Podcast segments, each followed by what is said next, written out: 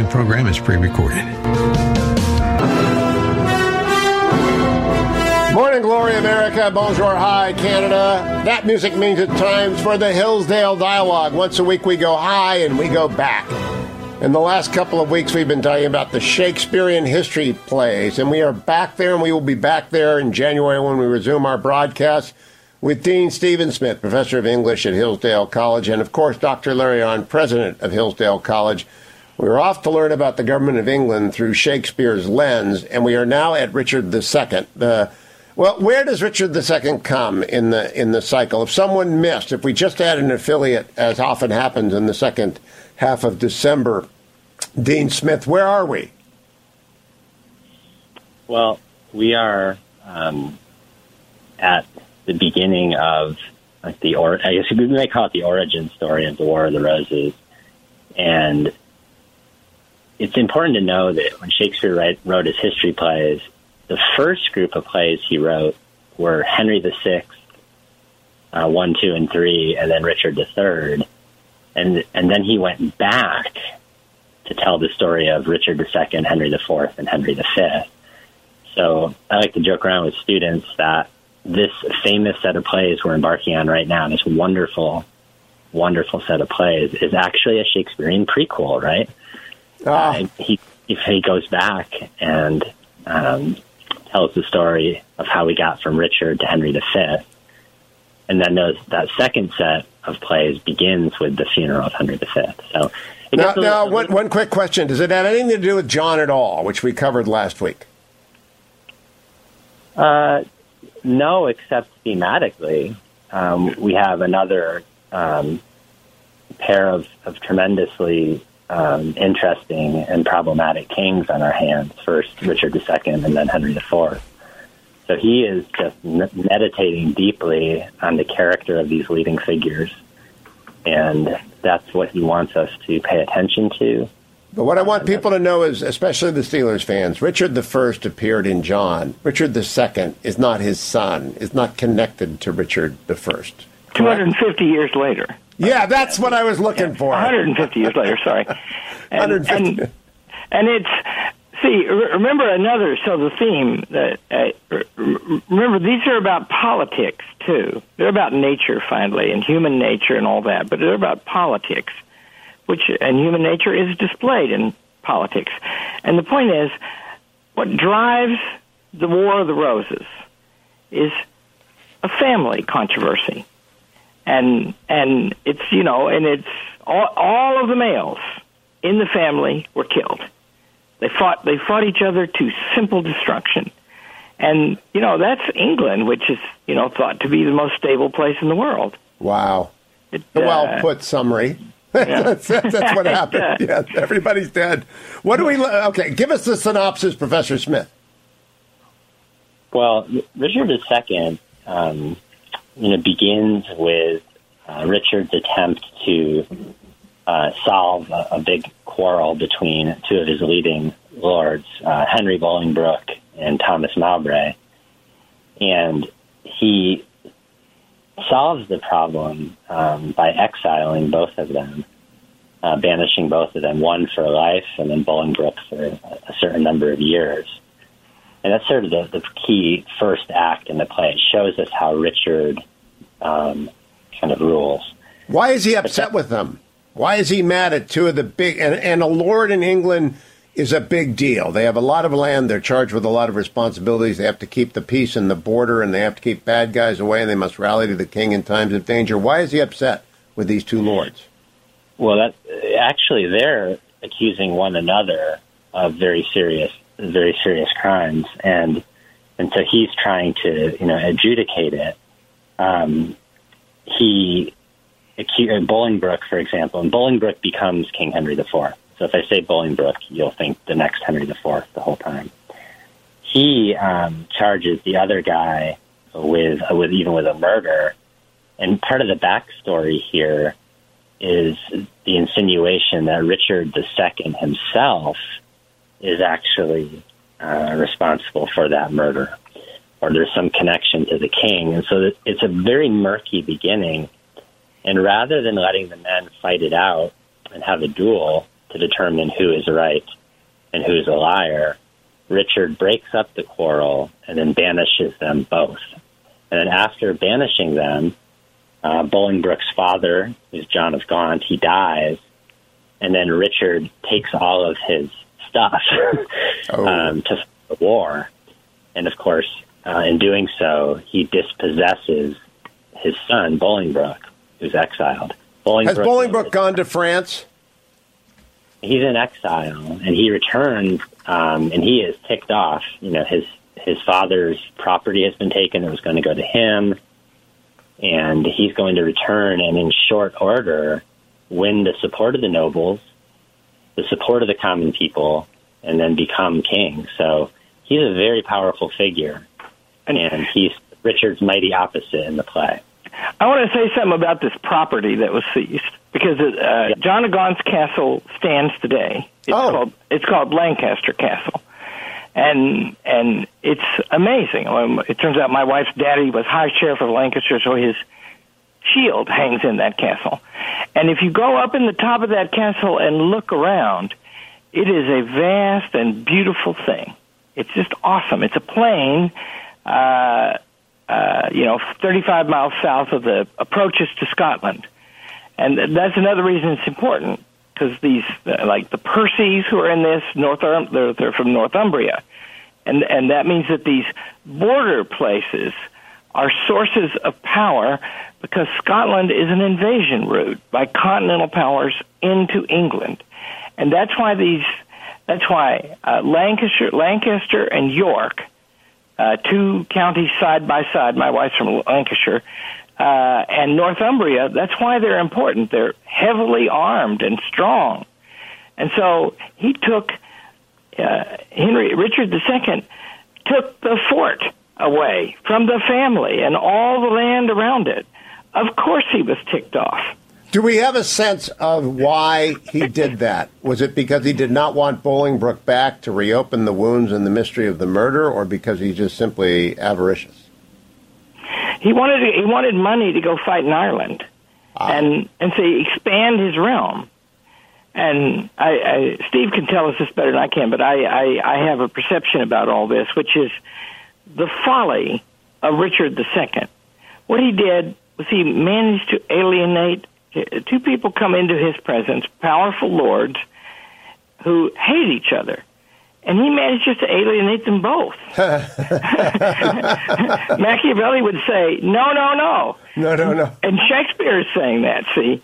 And so, yeah, it's, there's foolishness and, and that, all of the, everything here. And see, John of Gaunt, whom I know a little about because he's a distant relation of my wife, uh, he was an extremely respected figure, and and he, you know, and and Richard banishes his son, and if you just, you know, if you can just put yourself up there, there's this vast castle, which is huge and unassailable, and then the land around it is rich, and so to, so that's the, those are building blocks of monarchy and so, what do you what do you adduce about Richard uh, Stephen Smith from this first act, this first set of decisions?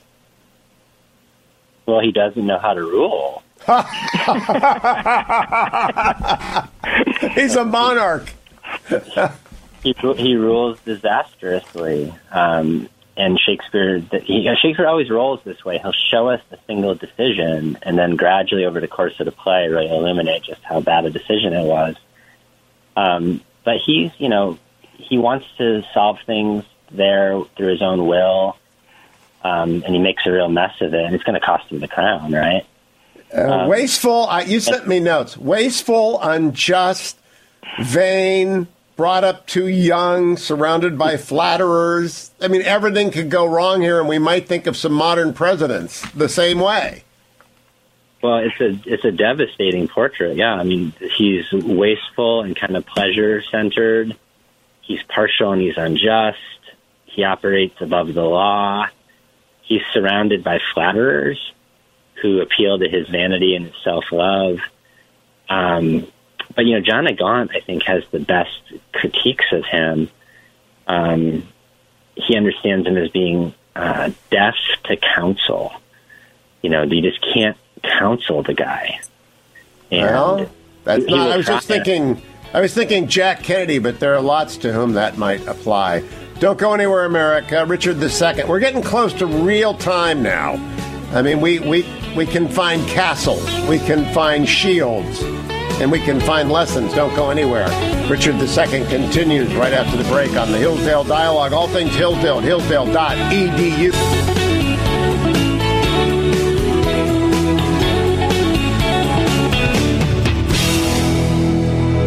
There may be only one or two people in the Beltway who can actually tell the truth. You're listening to one of them.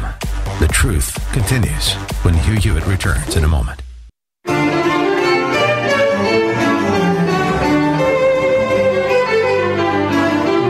Bolingbroke. That's a name to remember, America. If you've never read any Shakespeare or heard of any Shakespeare or read any English history, Bolingbroke is a name to remember. Stephen Smith, professor of English at Hillsdale College, and Dr. Larry Arnn, president of Hillsdale, all things Hillsdale at hillsdale.edu, are here to tell us about Bolingbroke, who is key to Richard II. Tell us about him, Stephen Smith. Well, he is will be, he will become King Henry IV, and he's also obviously Henry V's father, so he's a, he's a key figure in this whole sequence. And we know that for all of you know Richard's faults and all of his problems, you know Bolingbroke, he can command armies. He knows how to win the support of the common people. He is rhetorically gifted. Um, he is willing to fight. Uh, he's a deep plotter, um, and and he becomes um, the king by the end of this play. Though again, not without problems. But boy, for all of you know, he's sort of an opposite to Richard in a number of ways. Um, but the key question again is whether he's he's right and justified in what he does in the play. So he's he's a new kind of leader, right? Some people have called him a Machiavel. Um, others have said, nah, not so fast. Um, but he is a a man who's described as carving his own way in the play, and a man of self-born arms. Another description of him. As I recall, Dr. Arnn from my Churchill, he's also quite a successful monarch in in the detailed histories that we have, as opposed to Shakespeare play. I, I think he orders England, doesn't he? Oh yeah, he he he and his son. His son didn't live very long, but they were they were very capable people. And remember what that means. Uh, it turns out that he was not in the direct line of the throne, but he was the one qualified. He's the one who could do the job. And and and and uh, Richard II has to make terrible mistakes. And see, you can another reason he could make the mistake. Why would he banish them both, and then why would he strip John of Gaunt of his property? Well, that weakens that family. That weakens because you know how did it work right? They they had these vast properties. They farmed them. The people who worked on the farms also constituted an army for them. And he took all that away from him right? And so he you know henry the fourth bolingbroke he just built his own. And that's that means that excellence has a claim. It will rule but it's hard to institutionalize that because, you know, in Plato's Republic, who should rule? The wise one. Will he? Well, the answer is he doesn't want to, and we can't make him because we don't know who he is. See? Uh, Stephen Smith, is there a premonition on, on Richard II's part at the beginning? Does he have any idea what he's doing? Does he know he's sending away a better man? Well, he yeah, I think he I think he has a, a fairly good sense of of um, Bolingbroke, though he definitely underestimates um, just how successful he'll be when he returns from exile. Fired up about the seizing of the property. Um, you know, that's this is this is an interesting question about the excellence that deserves to rule versus um, the legitimate uh, crown because it comes up a little bit in King John. You may remember with that figure of the bastard. Yep. You know, this is the guy who can who can really do it. Right? He can order. He can command. Um, he is a figure of tremendous interest to Shakespeare. And now here we go again. We have a Bolingbroke on our hands who who has the capacity to rule, and then he does it. And yeah, I, I, I'm reminded of, of the of Napoleon comes out of nowhere, and he didn't see a piece of ground that he didn't imagine a battle. Naturally gifted uh, monarch emperor, and they show up. Don't go anywhere. I'll be right back with Dean Stephen Smith, President Larry Arnn, both of Hillsdale, all things Hillsdale at hillsdale.edu. Our next segment, Richard II. We know where he's going, but how did he get there? Stay tuned.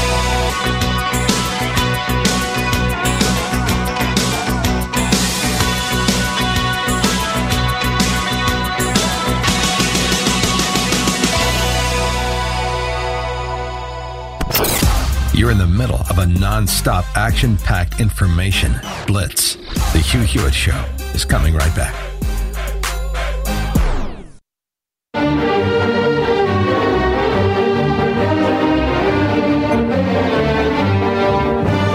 Welcome back, America. Hugh Hewitt with Dr. Larry Arnn, president of Hillsdale College, and Stephen Smith, dean at Hillsdale. He's a professor of English there as well, the Temple family professor of English, and he is leading us through the history plays of Shakespeare, encouraging us all to dive in and, and get deep into them. And now we turn to the character of Richard II.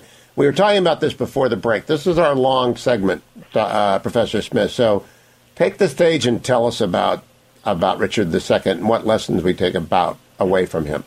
Well, I think in the first place, you know, he's going to be deposed as king, and he will in a way, surrender the crown to Bolingbroke. He doesn't have much choice.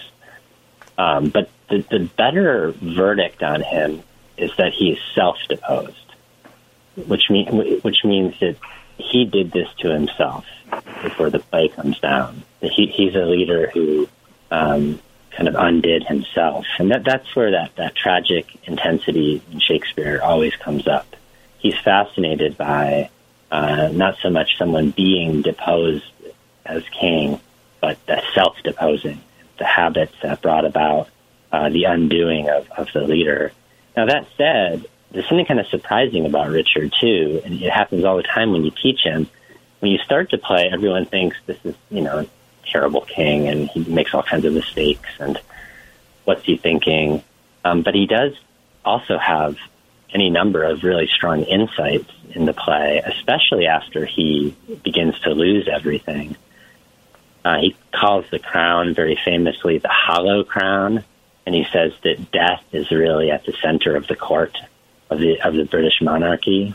Um, he feels that he's becoming nothing in the play, that he's being crushed, um, and yet he says that he's starting to see things differently through his fall. And one of the things he sees uh, in a very famous scene is he's actually weeping because he's losing everything. He's losing the crown.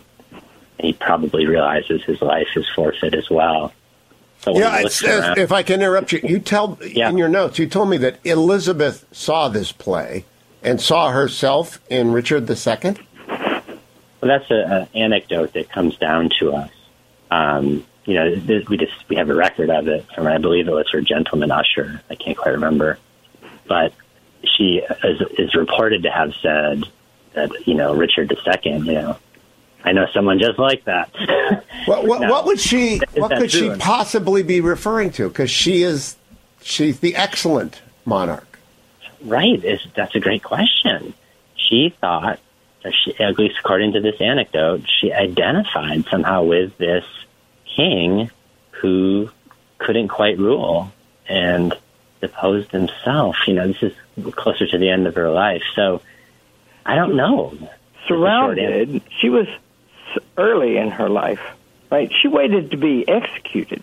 Uh, ah. And and ah, and then she's surrounded by ambitious and treacherous people. And you know, her greatness, she consolidated all that. But you know, she had to arrest people keep them from voting certain ways. Members of Parliament, high lords, right? And so she she proved to be Richard II, except skillful. and she had to order the execution of her cousin.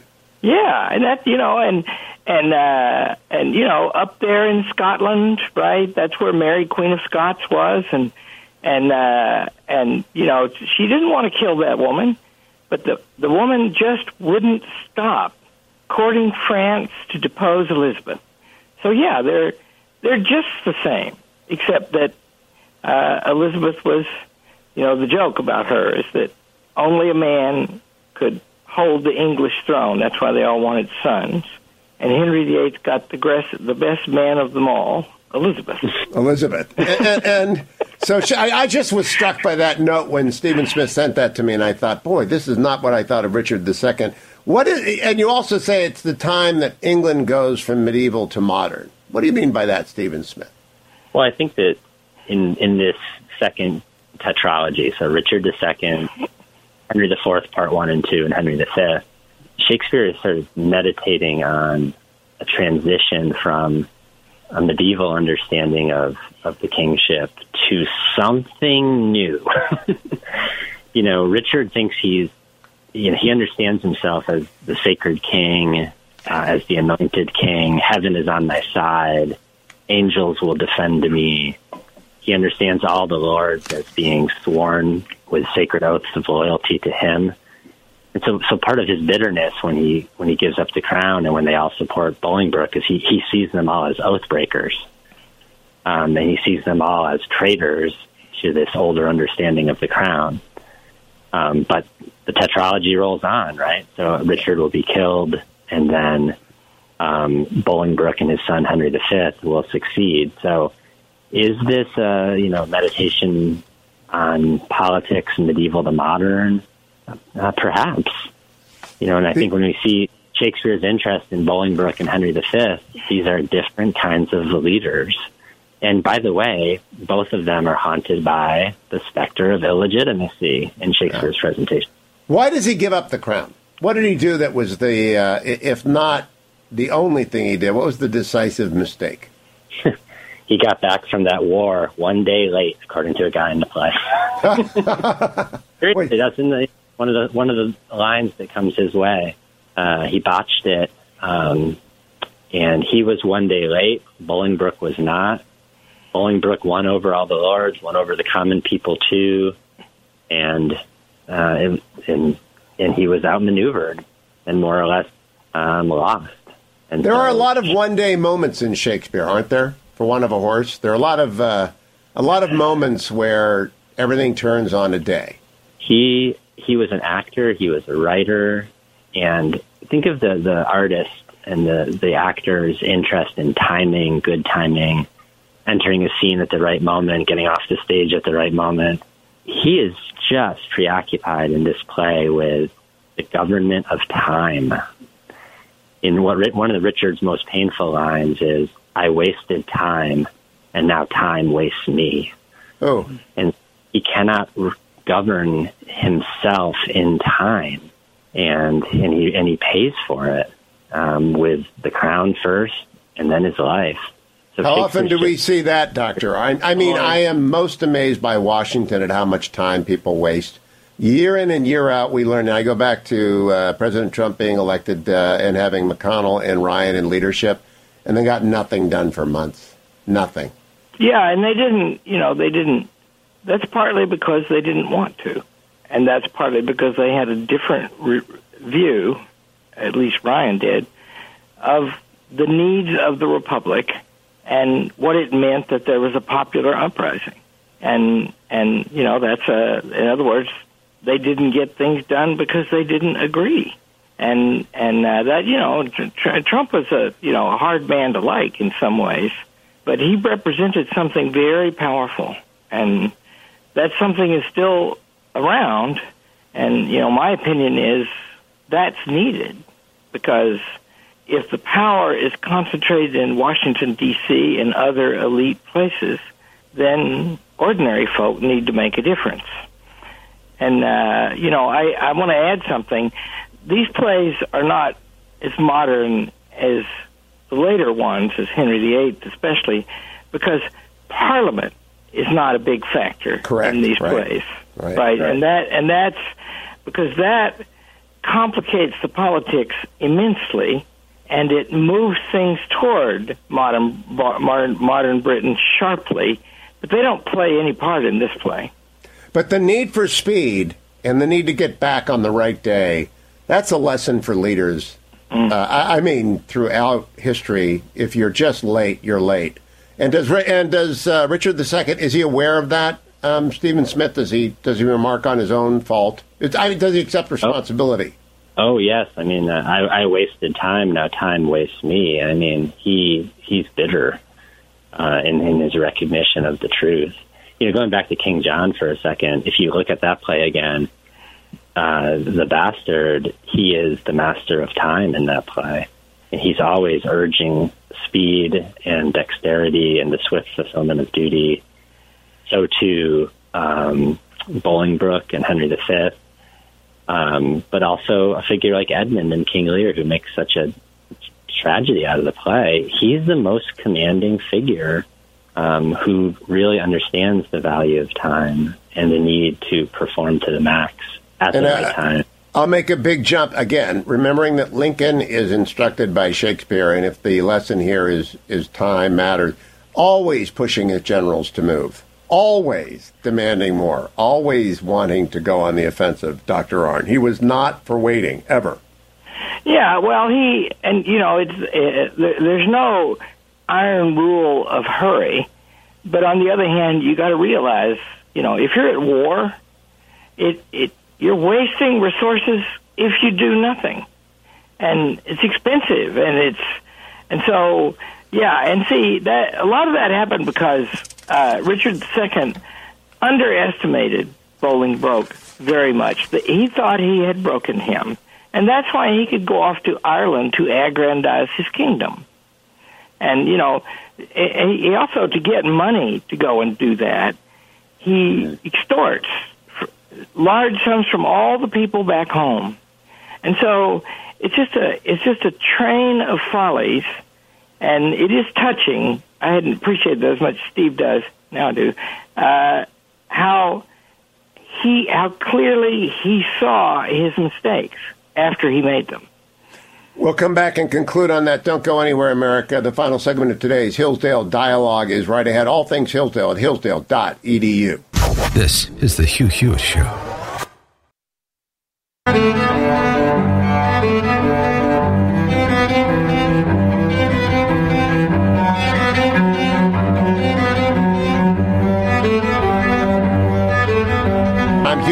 Joined by Dr. Larry Arnn, president of Hillsdale College, and Dean Stephen Smith, professor of English at Hillsdale, because it's sort of music for the soliloquy that Richard has at the end of this play. Uh, uh, professor Smith, what, he's in prison.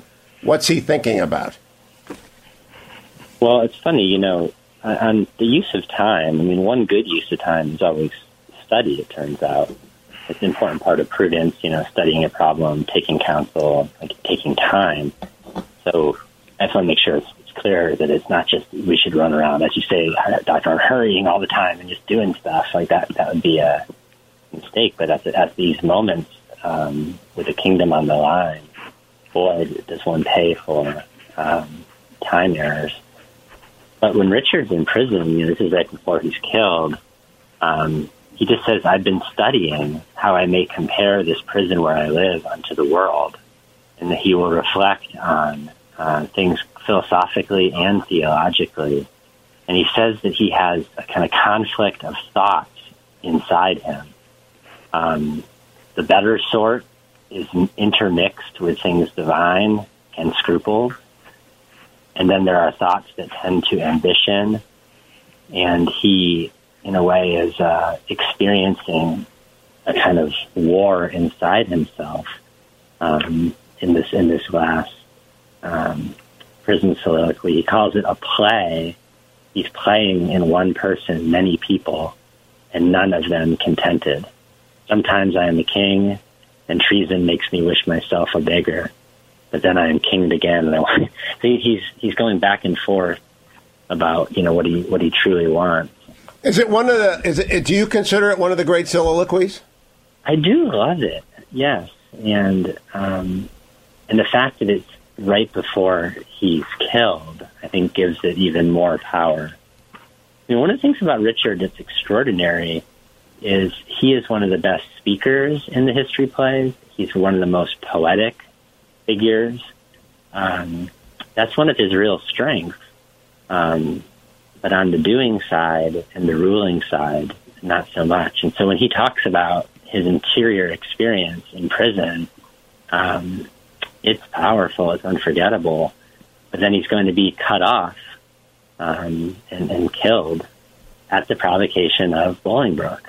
So it, it's a it's a painful ending for for Richard, and then the history plays will roll on with Bolingbroke as Henry IV. So um, it's it's a great ending, but it's also the first of the uh, four great plays. Does Shakespeare give us a hint that the next one is coming when this one concludes? Yes, I think so. Um, you know, again, Bolingbroke, kind of the way King John got Arthur killed, or kind of the way Thomas uh, Becket died. Um, Bolingbroke asks, "Do I have no friend who will live, who will rid me of Richard II?" He kind of asks out loud, and one guy hearing this says, "I'll take care of it," and he goes and kills Richard. Be careful what you say when you're a monarch. This, this has not worked out all that well in English history, but um, that's how that's how Richard dies. But we do have a little hint at the very end about Henry V, and all we know about him is that while all this other stuff has been going on, Bolingbroke's son, future Henry V, has been hanging out in Eastcheap and um, kind of making a bad name for himself. And there's just a hint there in the first description of, of Prince Hal, Henry V, that more is coming and that Shakespeare is very interested in him. And he will prove to be quite a bit um, greater than his father. It's going to be uh, Henry IV and Henry V are going to be great. Dr. Arnn, do you, do you care for Richard at the end of this? We got about a minute left. That poor guy in the cell thinking, gosh, did I screw this up? Here's something people should do. There is a fabulous series available on Netflix and other places called The Hollow Crown, after that line that Steve quoted. And it's just extremely well acted. It's recently made.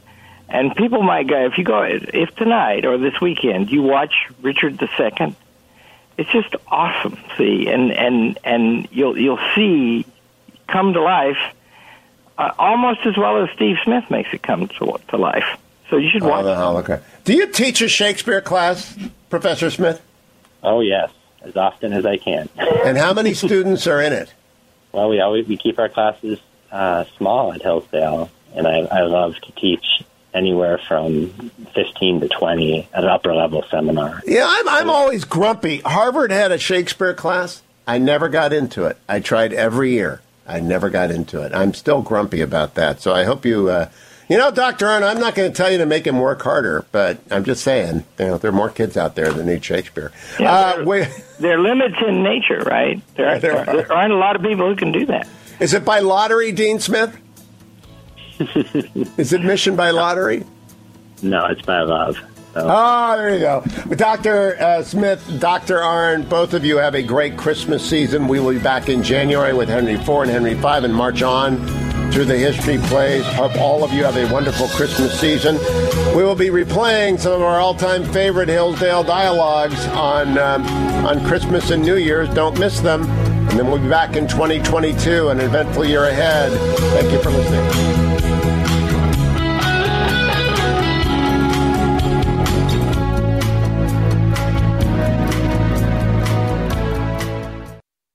But you absolutely, positively need the truth. This is where you turn. This is the Hugh Hewitt Show.